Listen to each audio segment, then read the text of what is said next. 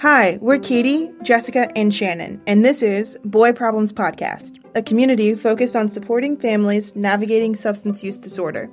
We hope sharing our stories, introducing you to experts, and answering all the questions you have no one else to ask will help you better navigate your story. Through our partners' recoveries, we found each other and formed our own squad, one we know is so valuable to how we manage this disease in our relationships. So we started bringing a microphone to our hangouts to extend our conversations to others just like us. When you're here, you're not alone. Hi, welcome back to Boy Problems Podcast. Thanks for being here. We are just a couple days away from Christmas, and we're thinking of you all because we know it can be such a tough time for a lot of families. Believe me, we have all been there before, so we're sending lots of encouragement your way. From our experiences in the recovery world, we've learned it's common to see an influx of people seeking recovery post holidays. The holidays are so busy and stressful that families may choose to just get through the season and deal with finding help when things have settled down. We also know that relapses can happen around this time of year, so some people are starting over. There's also something about a new year, fresh start, and new beginnings. Whatever the reason may be, when you're ready for help, it can be hard to figure out what to do next. That's why we've chosen to re release an old episode today Recovery Houses. If you're like us, you may know about inpatient and outpatient programs, but may be unfamiliar with recovery houses. We asked Elliot, a resident coordinator at a local recovery house, to share his insights, and hopefully it will be helpful to you. As always, if you have questions or want to share your experiences, please connect with us on Instagram at Boy Problems Pod. Oh, and one more thing before we get into the episode. Uh, just a reminder that the original episode was released before we shared our true identities. So, as you are listening, um, Alex is Jessica, Elise is Katie, and Liz is me, Shannon. Um, hopefully, that helps clear some things up. Okay, now on to the episode. Please enjoy Recovery Houses. Welcome to Boy Problems Podcast. Um, today we have a special guest, Elliot. He's joining us from a local recovery house. Um, we've talked a lot about recovery houses on this podcast since um, both of our partners, or Alex and I, have both had partners who have lived in recovery houses. And so we thought it would be helpful just to dive into like what does that mean? And so we're um, really appreciative to have Elliot here today to talk to us about that. Yeah, thanks for joining us. Um, so, Elliot, do you want to just kind of get us started on uh, your history and um, in recovery with addiction, and kind of how you ended up working at a recovery house? Yeah, no problem. So, um, you know, uh, my sobriety date is August 28th of 2017. So, oh, wow, coming up on a birthday. Yep. So, you know, um, if all goes as planned, so if I continue to, you know, keep living this way of life, I'll have three years, which is uh, the longest stretch of sobriety I've had since I put something that was mood or mind altering in me um, when I was about 13, 14 years old. Um, a little bit just like backstory from me. You know, I came from a really good upper middle class home from the burbs. Um, you know, uh, both my parents professionals. They really stressed education. Um, I didn't want for anything. You know, I had a really good normal childhood, um, except I just felt really different. So I found refuge in drugs and alcohol. And when I got that first one in me, I felt, you know, a sense of ease and comfort that I've not felt before. Uh, so, of course, if I've never felt that, I'm going to pursue that, um, you know, to the gates of insanity or death, uh, which is almost where it took me. So, um, you know, a lot of pain, a lot of misery. Okay. Uh, you know, what comes along with the territory of, you know, leaving a or leading a destructive lifestyle. Um, so it comes around to the 28th of August of 17. And, um, well, no, I won't even do that, but uh, backtrack a little bit. I've tried to get sober a lot. Um, I've lived in five or six recovery houses, recovery residences in my, um, you know, half dozen to, you know, 10 times trying to get clean. Um, and then when I got out of incarceration this last time, I went to a recovery residence and, you know, a few things transmitted that, that really stuck with me. So, um, really, I just, I mean, I don't know. I guess I'm a direct result of lying on your resume and getting the job which is you know like like I started when I started they were just like I was like a um a uh, like pinch hitter I guess uh they were just like okay you've you've lived here three times before Elliot we need someone to watch security cameras from midnight to 8 a.m don't f this up here is like below minimum wage and just like please don't f this up and uh you know I showed up early and I stayed late and then I don't know. It's just like I've been there for a couple of years now, and it's really cool. You know, I've climbed the ladder a little bit. It's uh, it's interesting to say the least. That's awesome. So, what do you do there now? Just describe your role. So, my title is reentry coordinator. Um, so, there is so where I work, um, we're Indiana's largest and oldest recovery residence. Um, we've been in business for 61 years, which is pretty cool. Um, yeah. Ask you, what is a reentry coordinator? All right, so um, reentry coordinator. I'm one of the like 25 staff members where I work at. Um, my sole job is to be in correspondence with Department of Corrections. So that's you know your state prisons, um, county jails, and treatment facilities. So I not only am I the guy that does I don't want to say the gatekeeper for lack of a better term, but you know i'm the guy that you know whenever someone applies i do you know the criminal background check. I make sure that you know they meet the criteria before i even entertain the idea of you know having them come into the facility. Um, as for treatment centers the same thing. Um, and then you know i also make sure there are a lot more other components that are all lined up. But first and foremost is passing that screen of you know uh, criminal history. Um, you know there's a lot of manipulation that goes on with uh, those who you know abuse substances and alcohol and you know just to make sure that we're getting guys who truly suffer from this disease of addiction and not just you know your career criminal who doesn't want to do more time in prison. So are most of your people in your residence are they coming out of incarceration? Um, for the most part yes. I would say about 70% the clients are entering through the criminal justice system, which is, I mean, an absolute blessing and also a curse. Uh, I won't get started on how someone who has a possession of a syringe should be labeled a felon for the rest of their life. Um, but the cool thing is, is that uh, counties are more apt to or more prone to going like pro treatment in lieu of incarceration, which is really cool. Um, Indiana has also uh, come through with like awesome grant opportunities for those, um, you know, who that pretty much make treatment widely available for those who would not be able to afford it. Um, And and that's just, I mean, that's a blessing on its own. Mm-hmm.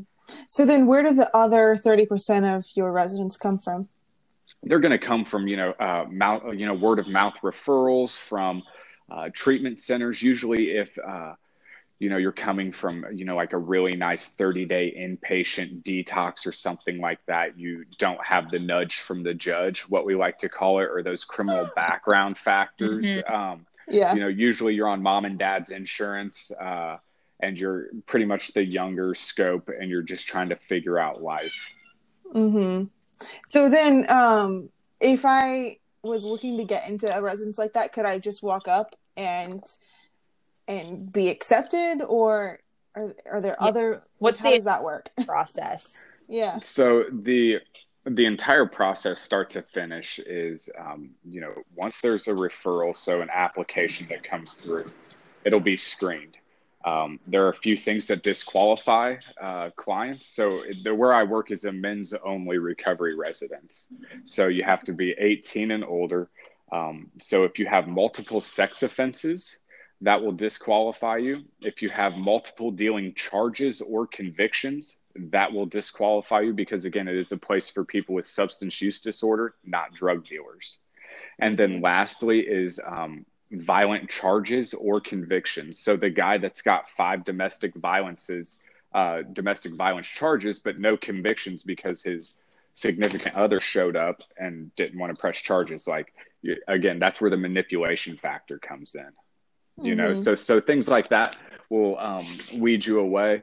Financial um, financial burdens. Um, it is sometimes it happens, but you know we've we've done pretty well at obtaining grants, funding, scholarships, things of that, to where it's I would say less than one percent of people who seek treatment get turned away due to financial reasons. And then lastly, it's just a sheer motivation of willingness. You know, what's your desire mm-hmm. to change? If you're truly um, you know, wanting to change your life and can adhere to a few things that we suggest while being on the wait list. Because of course, there's always, you know, there's there's a hundred beds available, but 200 trying to get in at any time. So it's kind of like a bottleneck. You know, 30 people mm-hmm. going through one door at once. So you don't get to help everybody, but um, you know, it's always there. I want to talk more about that like criteria that you have and how you kind of gauge a person's willingness and readiness um, to pursue recovery. But before we get to that, can you kind of um, talk about how the recovery house you work at compares to others? Like, are they all like this, or are there different types that we should be aware of? So, yes, um, that's a really good question. So, where where I work is a minimum six month long program. Um, that's generally like that's the minimum commitment that I'm asking for upon someone coming in. So mm-hmm. that right there, if there's any hesitation in that, that right there shows me some degree of willingness. Um, mm-hmm. You know, maybe some uh, reservations or some restrictions. Um, as for like our facility versus other facilities, uh, the really cool thing about our facility is that we are now turning into a whole health clinic. So we are offering mental so i mean not serious mental illness like schizophrenia schizoaffective etc but you know with your ptsd bipolar depression anxiety we're able to clinically treat that on top of the underlying foundation of 12 step recovery you know working with that substance use disorder. A lot of other recovery residences um, here in the city and in the state are 12 step based only so they lack the clinical services Mm-hmm. As for that's really interesting. Oh, I'm sorry. I was going to say, as for time frames, they really don't have them. Mm-hmm. Do most of the other recovery houses um, also get a majority of their residents from the criminal justice system? I would assume so. Um, yeah, you think? I, I know I know of two others that their primary referral source is criminal justice partners, but I know that um, because we're so large and we're so well known that a lot of um, so in 2019 we had 65 uh, Indiana counties guys from 65 Indiana counties reside where I work. Wow. Oh, so okay. you know, um, in 2020 alone, I probably have have had 500 people reach out to me who are incarcerated. Um, Interesting. And I respond to every letter. Yeah. Even if even if they're even if they're in there for like, you know, like first degree murder and it's like their out date is 2050, I'll respond in a letter and be like, you should go somewhere else. Like sincerely and then just like sign my name, you know, because that's just not yeah. it's like what yeah. are your motives? Oh gosh.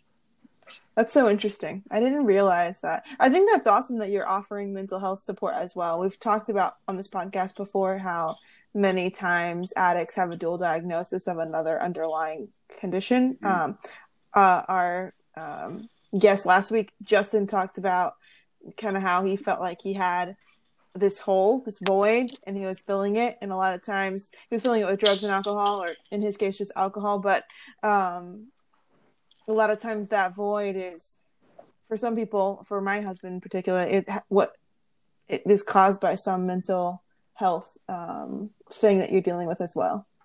That was just interesting. Yeah. It's really cool. It's it's a, absolutely it's a, a, key component. Like there it's just mm-hmm. a pivotal turning point that because i was i've been able to be uh, an employee uh, prior to us offering mental health services and then mm-hmm. after and just the change is just day and night it's so cool Um, so is it also unique, like your recovery house, or maybe maybe not unique, but there are differences in how recovery houses are like staffed. If there are actual like employees who are at the house or monitoring, or I know sometimes other houses are more like self governed or mm-hmm.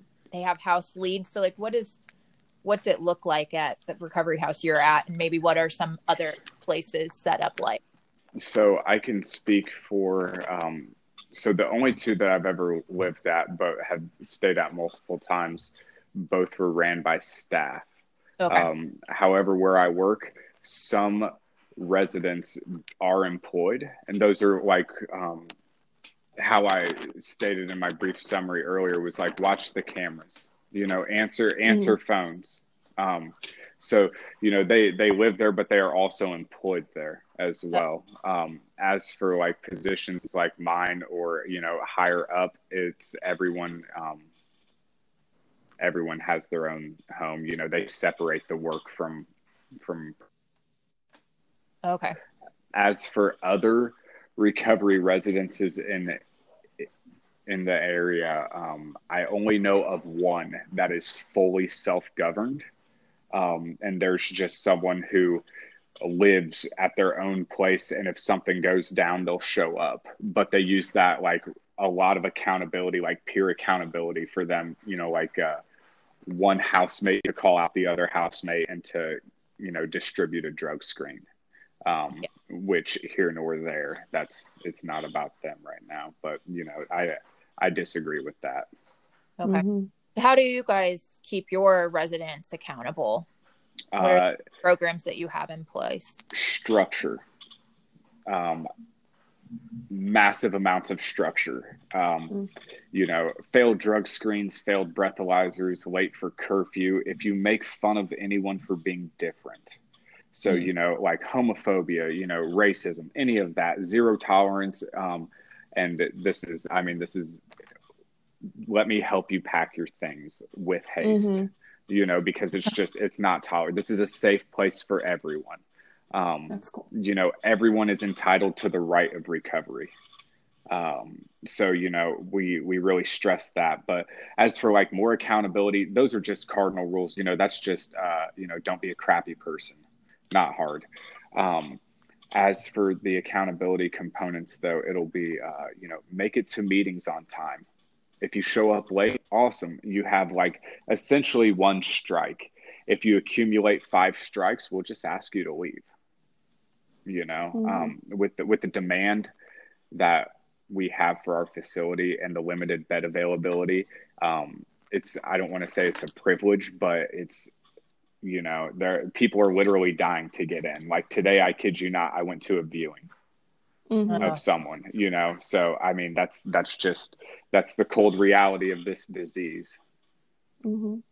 i just want to re- you said everyone is entitled to the right of recovery mm-hmm. like i love that concept that like in the way that you're talking about it just in inclusivity within your program but also like if you just broaden that out a bit like just the lack of accessibility of these types of things just you know the stigma attached to recovery. Um i don't know. I just really love that that quote it made like i don't know. Good job. You should like be a wordsmith for recovery or something. I don't know. But that was pretty sweet.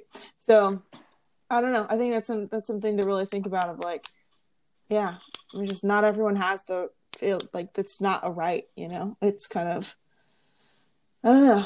Cool. Good job, Ellie. Um, um, you made me forget my question. Oh, okay. So, can you talk to us about the um, type of candidate you're looking for? So, you're saying you have all of these applicants. They're coming from, you know, jails and the court system. Um, how do you kind of sift through those and pick the candidates that you believe are ready to pursue recovery? So, what's really cool? So, I'm in school to finish up my bachelor's in social work and then go on and you know have a master's in social work. Um, ultimately, like the the end of the road, I want to be a therapist um, in a prison. I want to work for the Department of Correction. That's that's my end goal. Um, that's cool. Thank you. Um, as for as for like spotting the quote like ideal candidate, um, what's really cool about this disease is that it doesn't discriminate. So that's awesome. Um, you know, I don't care where you come from, what mom and dad do. You know, if you have all this in the bank but you're on no bond, like I don't care. I care. Mm-hmm. I don't care about what you've done. I care about where you're going. Um, so that's really cool. Um, I like having organic conversation. If someone body language is a really big indicator. Um, if you know, I like pressing people's buttons a little bit. Like we'll say someone's got a few disorderly conducts. Okay, that's going to be a bar fight. Um, you know, I'm going to press them. I'm going to, you know, be really resistant to what they have to say to see how they respond to being challenged. Um, you know sheer degree of you know motivation and willingness you know um, if they've had previous attempts in recovery before um, their mental health history you know um, mm-hmm. if someone's saying hey i have auditory hallucinations um, you know you're you're probably beyond our not probably but you're beyond our scope of treatment um, you know mm-hmm. i want to get guys in that their life can be impacted not set them up for failure um, so you know there's a whole lot of different components that just kind of make everything fit together really well but um mm-hmm. you know uh, essentially guys and this is me speaking from like the reentry perspective low level criminal histories you know the guy that's got three owi's in five years and they're saying hey you can go to we'll allow you to go to six months to treatment or you can um, do a year in county and it's like mm-hmm. why would you do that um, also, the really cool thing so, um, prime example. So, I a judge sentenced a gentleman to where uh, I work, and uh, somehow he slipped through the cracks. You know, we're human. Um, well, I caught this error of this guy's criminal history and got on the phone with the appropriate people and was like, "This, this is not. This man's not going to come here. You know, mm-hmm. he is a threat." Um, and that's that you know mm-hmm. like it's it's like sorry about your luck like sorry not sorry like human error i'll take that on the chin but you know i have 99 other people's well-being i have to look after you yeah. know mm-hmm. um so you know things like that things like that you know i i kind of sometimes feel like papa bear a little bit mm-hmm. you know like somebody will come up to me and be like hey my buddy's in the joint and i'm like well what's he in there for uh, oh, like three batteries and he's got like dealing a hundred grams of meth. And I'm like, no. And you know, they're just like kicking their like kicking their shoes, like, fuck you, man. And I'm just like, if you knew. Yeah. So what do you so the people that so let's say they do have a um, something that disqualifies them as far as their criminal history or um, a, a, more complex mental health diagnosis where do you where do those people go yeah you know refer where them you... somewhere yes yeah yes and like wholeheartedly i will refer them uh, to the best of my ability and if i don't know the answer i'm not above um, asking for help so, but there are places that take those people. A hundred percent, a hundred percent. For cool. for like serious mental illness, they may not like the answer, but you know they have state hospitals. For those mm-hmm. who, um, for those who are uh, you know more criminally inclined with like a really big rap sheet you know maybe the smaller mom and pop fly by night um, well i shouldn't say fly by night but the smaller mm. mom and pop recovery residents would be more suiting uh, suitable mm-hmm. for them so is there a place like where you can find this information because i'm just thinking back to like i remember when jake was getting into treatment um and i feel like I'm fairly connected with the recovery world now. And I still remember just how like overwhelmed I felt in the moment, like trying to find all the options and figure out like what made sense with like health insurance and whatnot. And so I'm just thinking like for our listeners who maybe they're family members and they want to, you know, help their loved one and they don't know where to start, like do you have any recommendations on how to find these resources? Yes, definitely. So here in the state, there is a website called INARR. So that would be I N A R R dot O R G. and that stands for Indiana Affiliation of Recovery Residences. So, any recovery residence that is certified through MHA, which is Mental Health America, um, boom, it's on that website. One super user friendly, navigated um, platform, and you know they're all well respected facilities. Okay, awesome. Have all the recovery um, houses you've been to personally been in the, in Indiana, or have you gone out of state anywhere? I have gone out of state. What's that experience like? It was absolutely mind blowing. I went to a place in Louisville, and I kid you not, it was like a college campus. They had legitimate dormitory towers, um, 500, 500 people. Um, and so like I went down there for some like straight edge punk fest and it was I got down there like a day early to see some buddies from England and I um, went by for a noon meeting and I was just my mind was blown. I've never seen anything like that and you know from all walks of life from you know the the guy who you know the the guy who smoked crack so much he'd you know beat Lance Armstrong on a Barbie bike um, to you know the guy who just learned how to uh, you know he's just learning about this thing called recovery to you know like the career alcoholic. It's just everyone's there and they're in the masses of five. I've never seen anything. It, truly truly uh, an amazing experience. That's cool um so you, you talked a little bit about you know maybe identifying the right candidates based on the criteria for moving into the house mm-hmm. once you have the people like once people are living in the residence are there any like indicators for how successful you think they'll be like can you tell early on like oh this guy's gonna you know make it or this guy's gonna be out in a mm. couple weeks mm. um, what's a- the difference absolutely absolutely and and what's really good about what what i really like about that question so i had one um so like unfortunately i I don't get to spend that much time with the guys. I'm I'm ducked off in an office answering, you know, 200 emails a day on the phone for six hours a day. That's just, you know, the nature of this gig, um, at least for my position.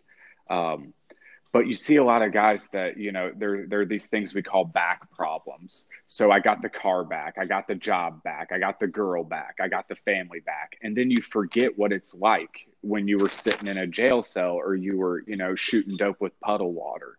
You know you forget that feeling of that bottom right? And then you just you just you're like oh okay cool whatever. Like you just get really complacent and you don't care. Um, what's really cool and i really like about it is being proved wrong um, there's mm. one guy who's there right now that i honestly thought would not make it you know 30 days and that was six months ago and you know um, that's what's cool yeah that is cool what are those people that make it have in common? Like, what are they doing? What's how do you do this? They're willing. Mm. They're willing. You know, um, when when I first gotten, and I can speak from my experience, right? Um, but um, you know, adhering to these principles that are, you know have been taught in a twelve step program. Um, you know, they say, hey, get a sponsor, work the steps. Um, you ask anybody who's been sober years, they say, hey, get a sponsor, work the steps um, you know that's it's like huh um, doing what it doing what was suggested of me so you know i may not want to do that you know i don't want to do half the things that i do but i suit up mm-hmm. and i show up uh, you know and nine times out of ten when i'm done i'm glad i did it um, yeah you know uh, yeah so I, I, go ahead I was gonna say I have a question. So what do you say to the people who struggle with like the higher power thing? So it's it's interesting um, because again, like I can relate to all of this, you know, from like personal experience. Um, and so, as my sponsor once said to me when I was sitting in an inpatient, just like um, just a hot bag of just mess. Um, he was like, "Hey, so what's wrong?" And I'm like, "It's the it's the it's the God thing, bro." As I throw up air quotes, um, you know, it's the God thing. Um, I don't know if I can get if I can do this. And he's like, "Well, are you God?" And I'm like, obviously not, or I wouldn't be sitting in treatment for the fourth time, you know, this year and it's August. Um, he said, then shut the fuck up and quit questioning it. And you know Mhm. what? Like that literally was my foot in the door to, you know, like to this like whole like and by no means when I say God, it's not like, oh yeah, I'm going to mass and like getting down with Jesus. If that's your thing, cool. I don't care. But like I'm reading like the Bhagavad the Bhagavad Gita and like trying to just like emit love, you know? Like Mhm. cool. I'm just like, hey, I know that like stabbing people and like robbing stuff and carjacking is bad. But now Mhm. it's like, okay, perfect example. So I'll tell on myself. I'll get a little vulnerable. Um, so I get pulled over yesterday for doing 60 in a work zone. Okay, cool. I'm like, whatever. I, I'll take the L's on a ticket for, you know, speeding. Well, this cop comes back and he goes, Well, while I was behind you, um, pulling you over and you were getting over, you didn't use your turn signal twice. Oh. So here's two additional tickets. And so I looked at him. I looked at him and I was like, "Oh, dude, um, I hope you become a black bat or a black uh, stripe on a badge." And um, I'm like, "You need to get the fuck away before this escalates." Um, purely acting on emotion, like. And this is what's crazy is like I call my sponsor afterwards and I'm like, dude, I really fucked up. Like I have to make amends to this guy. So, Mhm. you know, I'm looking him up on Facebook. I end up calling the sub precinct, and um, this is today. And I'm like, I'm like, hey, this is my name, and if you don't call me back by five o'clock, I'm gonna show up in person. And so they like call me back, and they're like, it's closed, but we'll get him the message. I'm like, he needs to call me. I need to apologize. He didn't lose sleep of, over this, but I did. You know, like that's that that's that God consciousness, right? So like Yeah. like that I know that that was wrong Mm. you know Wow. So interesting. Yeah. yeah Thanks for sharing that. Yeah, Yeah, I think right. it's cool to hear like a, a real life example of, you know, how you are working the steps and integrating it into your like everyday life. So that's pretty neat. I'm trying Yeah, to. we've talked about that before about how, you know, the program really sets you up to learn how to oh, I guess it's one of the sayings, like live life on life's terms, but um it really does teach you life skills that apply to things outside of just fiction. So, yeah, that's cool. So are So- all of your residents then required to have a sponsor and work the steps and how is that like monitored? a hundred percent and releases of information. So Okay. you know everyone who comes in, so we will help expedite the process. So there are these things called twelve step workshops, um, Mhm. and you have to. There's like different levels. There's different tiers of programming. So you know the lower you are, the more restrictive it is. The higher you go, the less restrictive it it is. The more freedoms you're allowed. So you know ultimately, hey, I don't want to be at phase one for forever. I want to be at phase three. You know. Um, it's a three phase program. So, you know, maybe like a month into phase one, you know, that's when I'm planting the seed. Hey, what's up with that sponsor? You know, like that's what's crazy is a drunk and a dope fiend like me, you know, I stick around for a couple days. I know some other drunks and dope fiends, right? um, that like actually do this thing that like, you know, if they, if I call them at two in the morning, they're going to answer. They're not just going to Mhm. hit silent, right? Um, and so, you know, it's all word of mouth network. And then, um, I just have them fill out that really cool thing called a release of information. And so I can just like, you know, just like, I guess like, you know, pop a bear, like, are you really meeting with them? But the cool thing is, is that 99.9% of the guys that I refer, you know, like sponsorships are guys in my support group. So it seems like, I mean, you you had a, a call just a second ago, and it's 8:30 at night. Like, are you on 24/7? Ah, um, I like, I'm going to tell you no, because I want to think I have like manageability over this, but yes, um, like if, if my, like my job needed me, like I'll go, I'll stop what I'm doing. Um, I mean, within reason, you know, if it's an emergency, what's cool is I live eight blocks away. Um, Mhm. which is just, I mean, freaking rad because a tank of gas lasts me literally all month. Um, Nice. yeah right um but i mean it's all about it's all about so what's really cool um you know i know when i'm getting burnout i know when to step back right um i know when to you know self-care is the most important thing that i do my recovery is not my work. Um, you know, and that's that's huge. Um, it took me a really long time to figure that out. Mm-hmm. Um, you know, I just think that helping people is in like my nature. You know, it can be a Saturday at five, you know, not five a.m. Um, it could be a Saturday at seven a.m. If if it's you know something, you know, an email, cool, I'll answer it if I'm not doing anything. Um, Mm-hmm. You know, uh, it's the nature of this beast, you know. Um, and that's the thing too is that you know um, I also do like volunteer commitments and things like that. And if it's a holiday, I don't care. I'll show up because Mhm. last time I checked, I was shooting dope on Christmas. You know, I Mhm. was still drinking on Thanksgiving. Like this doesn't take an off day, and you Yeah. know, um, I get, I know exactly what it's like because I've got that lived experience. You know, so Mhm. that's that's empathy, and then it's also me being naive, trying to help everybody. I can see Mhm. my part. Yeah. So do you have like a significant other or family members who say like, "Hey, like we want your time, like your time is being sucked up by your work or recovery." Yeah, you're looking at them. Um, as I as I hold my cat up. Uh, no, no, yeah, no. um, Super adorable cat. No, honestly, I just don't have time for that. So, um, you know, I have a pretty full plate. Prior, you know, first and foremost, my recovery's first. Sure. You know, if I, if I put anything, um, if I put anything in front of my recovery, I'm going to lose everything. Um, that's that. It's happened to me countless times. Um, so that's priority. Work's pretty close. Um, my self care. I mean, school's number three. Like school starts back up in a couple weeks, so that's going to suck really hard. But whatever.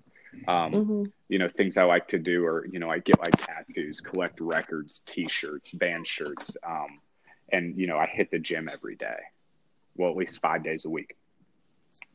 You're a good dog sitter too. Oh my god, thank you. um oh i was gonna ask so you're talking about you live near the recovery house are you still living in any part of their um, housing system or are you on your own now Nope, I have been on my own for about 18 months. So I had I I moved into where I work um, at seven months sober because I did a little jail time, Mhm. um, and then uh, stayed there for a couple months. And then what's really cool about where I work is that so they have like transitional transitional housing. So it goes from like you know that structure of like 24 seven accountability um, for the most part, you know, like curfews 11 p.m. If you're one minute late, you're not going to stay there anymore. You know, just a lot of zero tolerance uh, rules to an apartment complex. Um, and I stayed there for, um, in total, between the two, I was a client slash employee for about a little bit under one year. It was like 360, 362 days Mm-hmm. um, you know i made sure that i had first month and last month's rent in the bank you know um, you know i made sure i had a car you know um, Mhm. all these things you know a, a small nest egg that you know my debt was dwindling you know Mhm. You know some relationships amongst family were good you know.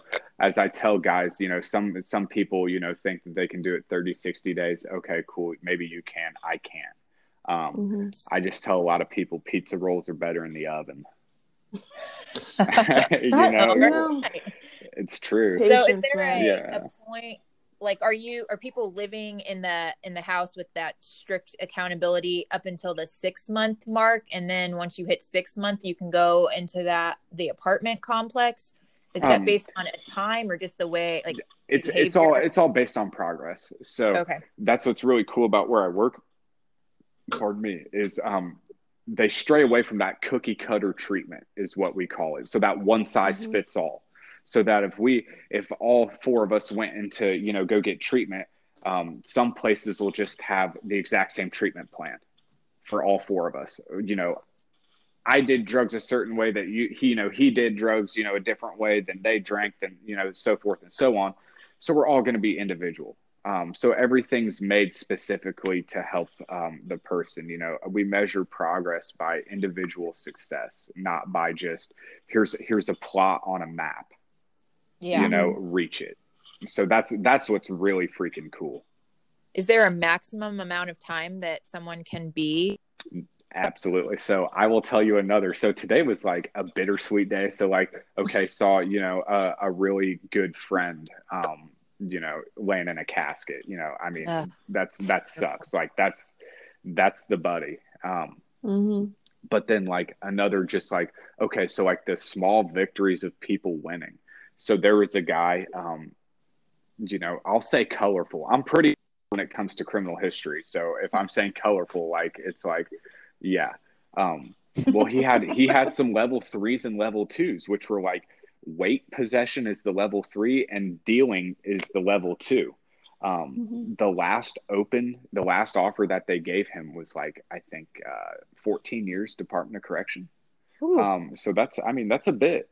Uh, so um, I did absolutely nothing but just put like some stuff on a piece of paper, and two guys that I work with actually made the the journey, the pilgrimage up to like super northern Indiana with the guy. Um, he's staying over at the uh, the apartments. He's been there for about two years now. Um, the judge goes up to him and he's like, "Hey, you've literally changed your life.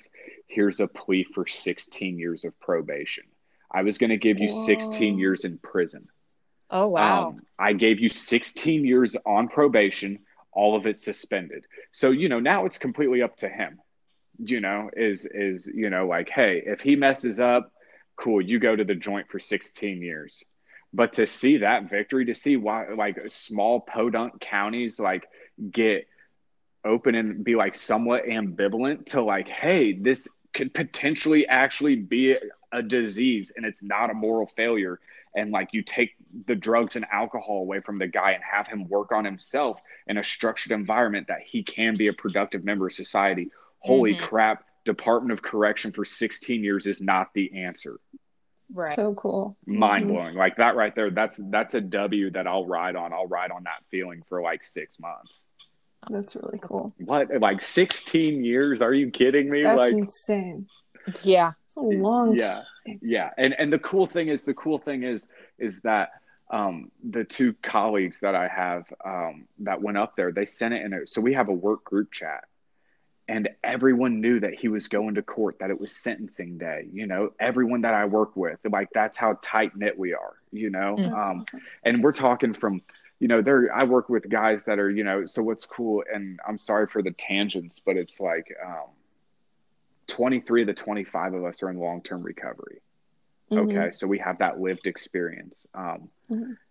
everyone else um, so everyone is either have a bachelor's a master's a phd or they're in school to obtain their bachelor's um, Oh. where i work so i mean i work with with a guy who's just like a freaking wizard he's a cpa and an attorney and uh, Wow. yeah, and he like he'll like text me at like seven in the morning, like I heard boys don't cry today, and I thought of you, and I'm like, oh my god, like you know, it's just like that. That um, any any colleague that I have, well, I call them friends, um, could call me and be like, hey, I need a place to stay, and I'd be like, here's a house key, Yeah, that's you awesome. know, um, Nice. Yeah.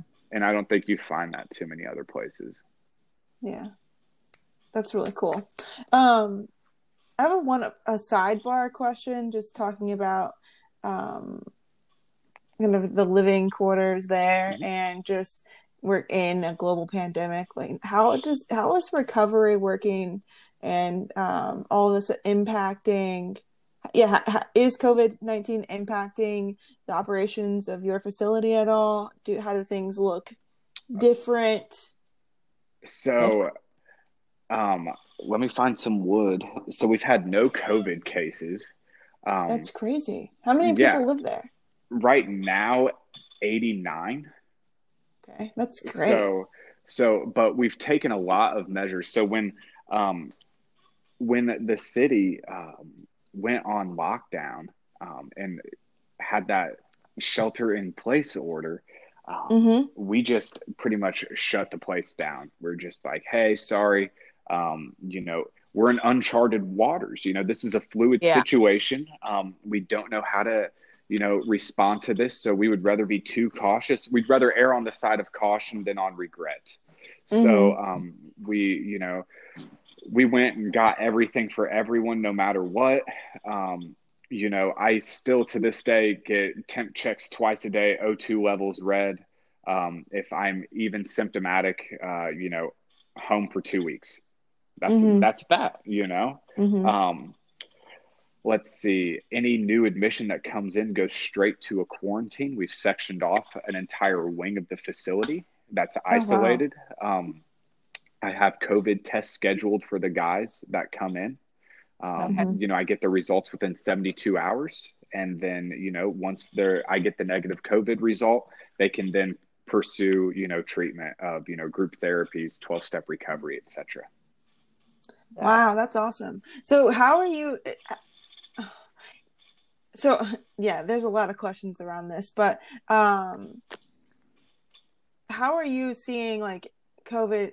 I guess really what I want to know is is the pandemic having any harmful um, effects on maybe not people even in, at your facility, but just people in the recovery network that you have? Like, has this been hard on people's recoveries? Are there new challenges you have to face because of that?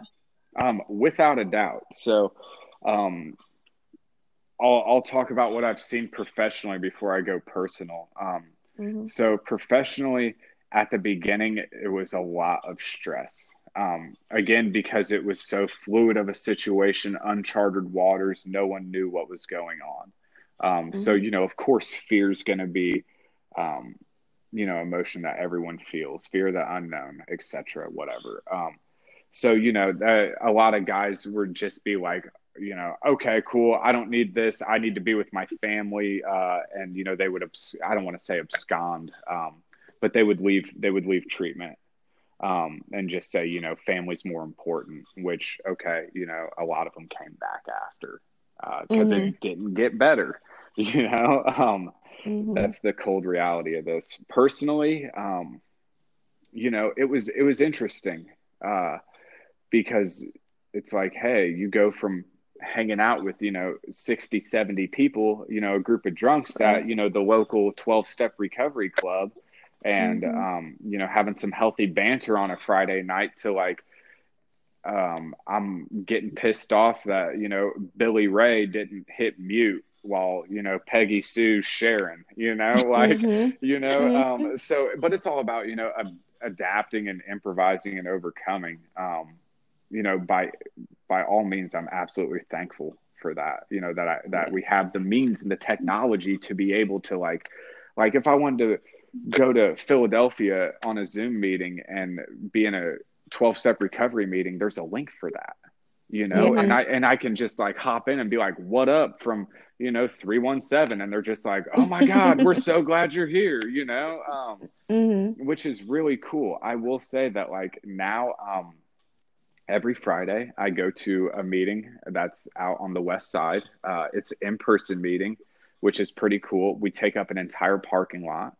Um, Mm. You know, masks and you know being socially distanced required. Um, and it's it's freaking sweet. You know, it, it really puts things into perspective. Like I just sit back and I'm like, you know, this is some stuff that I take for granted. Um, Yeah. as for as for like the key component i mean like meetings are great but it's like the step work and this like constant pursuing of something greater than me um, which i happen to call god you know uh, I, I would i would still meet up with my sponsor you know? I still i still start my days every morning at 5 a.m with prayer and meditation. Um, you know that's how i end my days too. You know i journal every night. You know this is stuff i do to maintain and try to progress in my life right? Mhm. because i don't want to be how i used to be. Um It's just so cool. I mean, it just goes back to what we were saying about how the program teaches you life skills. I think for the first time, maybe ever, so many people are dealing with mental health, being kind of isolated. Their whole routine, their way of life has been upended. You know, you're not really supposed to see your family and all of this. And I just think, I mean, I deal with my mental health. I've talked about it on the podcast before, but this whole thing has thrown a wrench in how I manage that. And I can only imagine if I had, um, you know, been leaning on had a crutch of a substance to help me get through, how that would feel really good right now. yeah So no it's kidding just yeah, I just wonder how that was impacting. So Yeah. good stuff. Um, I think we did really want to dig into um kind of the family side of recovery as it relates to uh, recovery houses, maybe yours in particular, and then if you have any experiences of the recovery houses you've been in in the past. But on this podcast, we talk a lot about um, kind of the role of the family. We, uh, the three of us, have lived uh, alongside our spouses and um, their reco- through their recovery journey and kind of been the supporting role. And so, how do you see families playing a part in the recovery of the men that you have in your house? That's okay. I'm really here for this. So, this is a family disease. Mm-hmm. Okay. So, literally, everyone in the family is affected by someone's use.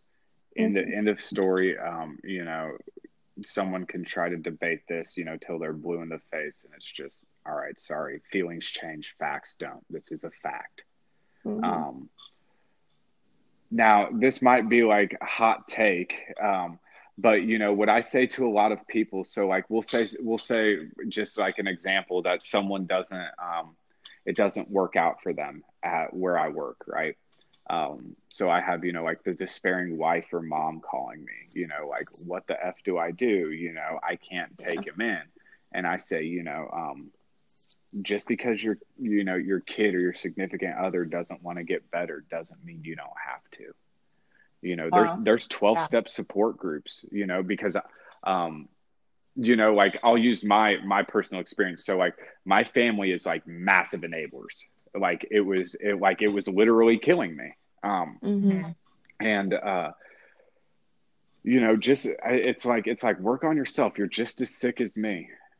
You know you you will you will literally love me to death you know that's how much love you have for me is that like you love me so much you don't want to see me sick mm-hmm. that you know that that 20 bucks that you give me or whatever could be the last you know right. and you don't think about that because you want to think yeah. about me not suffering right yeah um but there's the cool thing is is that there's 12 step support groups for those who are families family members of you know, mm-hmm. who don't have substance use disorder. And I strongly suggest that, you know, you go check those out, um, that people mm-hmm. go check those out because there is a lot of good stuff in there in those rooms. Um, you know, uh, where I work does not necessarily do family therapy. Um, that is something that has been in the talks that, um, but again, we're so small staffed. It's like a four to one, like client to staff member ratio at the moment. So that's something that's, you know, in the works. Um, I do, however, have a regular volunteer commitment at a local um, detox. Uh, I go in there for family Q and A, um, mm-hmm. okay. and it's it's specifically geared towards young adults. So um, men and women aged eighteen to twenty five, and uh, their parents. Just I'm just like there is no dumb question. Mm-hmm. Um, you know, let's you you want to hear it from a dope fiend that's tried this for a while, and you know, like I could, um, you know, I just tell I just tell them like it is, you know, and I just apologize if I'm blunt or if I hurt feelings, but you know, like go check mm-hmm. out go check out a support system meeting. Um, and I'll leave it at this: is just because your loved one or significant other or kid, whatever, doesn't want to get better, doesn't mean you don't have to. Yeah. Mm-hmm because it'll kill you too you know? And that sucks. That sucks. Yes. but it's like it's like do i have a quality of life? Or you know you can't do it for somebody else. If i could then nobody in this world would have this. Sure. you know? Straight up you know? But it's uh, it's you uh, touched on this and it's something that we talk about a lot. Just that idea of like you know the loved ones it's like we don't want to see our loved ones suffer but then you know and so the idea of like oh i can't possibly kick them out but by letting them stay at our house or giving them money it's it seems counterintuitive but it's actually like harmful and i think it, it's hard to like to understand that sometimes as the mm-hmm. loved one it feels so wrong um, so i always think it's helpful to hear that directly from like an addict or someone in recovery who's like no like this is what you have to do like yeah, for sure. Yeah. Do you think that well, it's think, important? Oh, go ahead. Elise. Oh, I was gonna say, and I think it also gives you power. Like, I don't know if either one of you would have asked your spouses to leave the home had you not had a support group behind you. Right. Right. And people Yeah. like Because telling you I would have been asking you questions. Alex, like he's you know relapsed Yeah. again. He broke The the contract. Yep. mhm. yeah. Well, that and was my. it helps when you kind of know like from being around like knowing that there are options and so you Mhm. can you know help yourself feel a little bit better of like okay yeah i'm not they can't live at my house but i know there are options for them out there if they want to pursue it like they don't have to live on the street they're choosing to do x y and z and kind of taking putting some of that back on them of like we're not forcing them to do any of these things like these are choices that are they're making and it's consequences but Well, I think that part of that is just figuring, like, as a part of the healing of yourself, you learn about the disease of addiction. I don't think I really knew about that prior to this Mhm. experience. And when you understand the disease, which Elliot, you've talked about, it's like the disease. I mean, you don't care. And so when you when you understand what what your loved one will do for the disease, then you know that they, that the best thing for them is to work just as hard for their recovery. And so when you kind of have that understanding plus the backing of a your own support group, you um, it's easier to make decisions that might seem really hard or or harsh. yeah Um, but my question for Elliot, um, from your own personal like recovery experience, but also from your experience with ex- it, like watching and participating in other people's recoveries through your job, um, do you think that? Do, I guess, do you think that it's important that the family also do their own work and heal at the same time? Um, that their loved one is in recovery. How important is that, in your opinion, uh, to someone's to su- the success that someone has, whether or not their family is also trying to do their own healing? Um, okay, so yeah, great. That's that's a banger. Um, so it's like it can go two ways. So like I've seen guys that have literally burnt every bridge in their path. I mean, literally walk into where I work with, you know, a pair of like mud covered Jordans with wire shoestrings. Okay. like you think I'm kidding. Um, like I, I kid you not, like like their clothes so dirty, I'm like, cool, you're not gonna get the I'm literally throwing these away. Um yeah.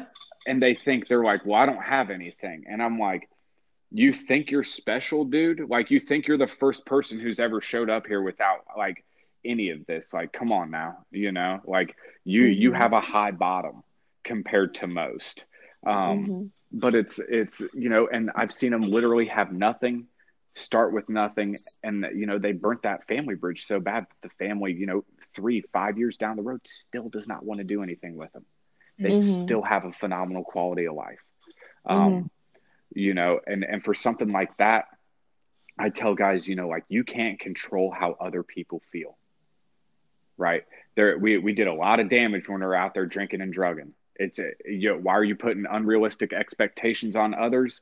Um, and you know, you can't control how someone feels. End of story. Mhm. Um, you can continue to do you, lead by example, and hopefully your actions speak for you that, you know, um, later on down the road, you know, something might blossom. A really good rule of thumb. So, me personally, I started drinking and drugging 13, 14 years old. So, I'll say 13. I got sober when I was um, 26. So, that's 13 years of drinking and drugging, right? So, I have 13 years ahead of me before people should start trusting me is is how I look at that, you know. Um Mhm. As for like importance, like I've seen I've seen um I think it's huge, you know. You everyone has to heal. You know. Um again like it might take the person with SUDS, which is substance use disorder. It might take the guy with SUDS um, you know, a year.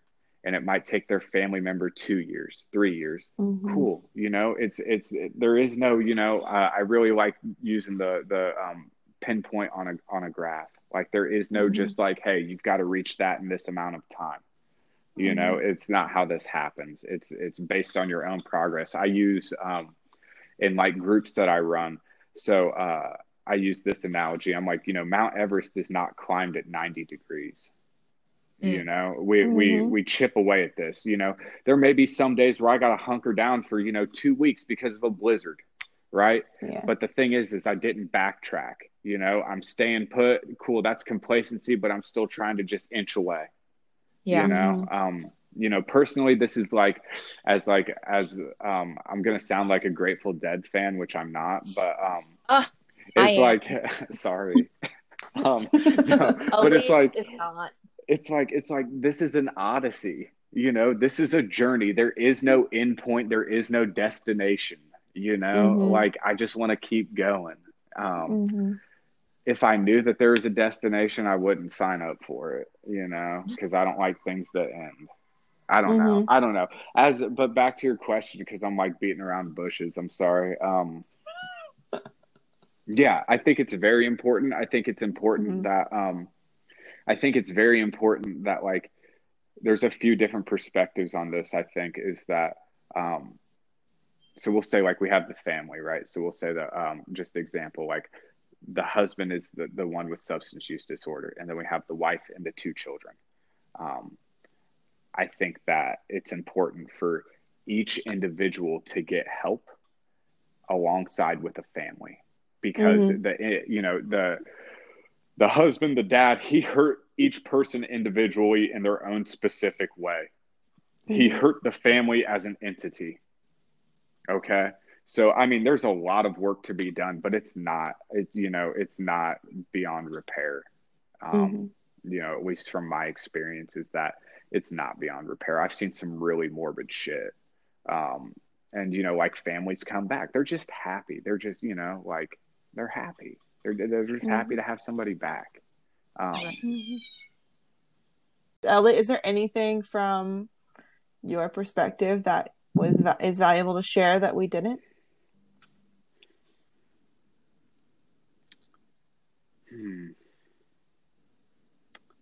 No, I strongly support or suggest that like family members find 12 step groups, support groups. Um, Mm-hmm. again, 12 step support groups for those who don't have substance use disorder. If you just Google that, um, Mhm. You know, because anonymity is a pretty big thing. So I'm not going to drop any like specific names of these uh, support groups, but seriously, um, it's it's good. It will give you an entirely new understanding of this disease. And Mhm. the really cool thing is that you'll have um, people, you know. So you're telling me that the the um, the husband or the wife of someone who's been in recovery for 25 years, but the person still goes. They've been going to this meeting for 25 years. You know, you're going to be able to learn something from them. You know, Right. and vice versa. They'll learn something from you. You know, Mhm. it's it's a really cool thing. Um, and there's a fellowship amongst that. So you know, like like like you ladies can, you know, you all relate to each other in the way that you know, hey, you all have significant others and loved ones that suffer from this disease, right? Right. Um, Mhm. you couldn't Right. go up to a stranger who knows no one who has, you know, alcoholism or drug addiction and be like, "Oh my God, this is what my significant other did." They're going to look at you and be like, "What?" But you go to Yeah. someone who has this lived experience, they're going to be like, "Hey, I get you. I get Mhm. you. This is what I did to overcome that feeling." Yeah. Right. Yeah. It's um, you know, I think that's it's a it's powerful. I think we've talked about our bond a lot, like why we started this podcast and how I mean, and now we we support each other through addiction things, but also through other aspects of life because now we're just very close friends. Um, so I just think it's it's really really helpful, especially you know when th- when times are tough, and we all have those times. So um, yeah, I agree. I think getting a group of people, getting your tribe, getting your support group in your community um, is super important. Yeah. So And it's awesome that recovery houses can be that support group for people and help them along that journey. So, hmm cool. yeah. Well, thank you so much for your time and your uh, great quotes. I wrote some of them down um, because I can't wait to go tell my husband them. Um, but Yeah. I just think this was really helpful. So we appreciate your time and uh, yeah, thanks And all so much. That you do. So, I appreciate Mhm. that. Thank you for um having me. hmm Yeah, tell anyone. you- Tell if you have any family, you can send them to this podcast if you like. You got it. cool. Well, great. All well, right. thank you everyone for listening today. If you need to find us on social or message us, hello at boyproblemspod.com and keep coming back.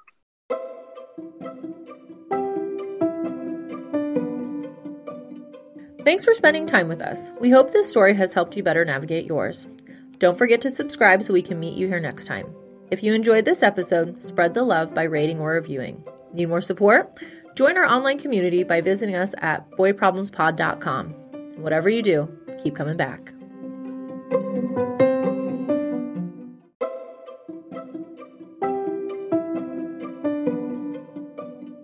We're not licensed professionals. We're here to share our lived experience, so take what resonates and leave what doesn't.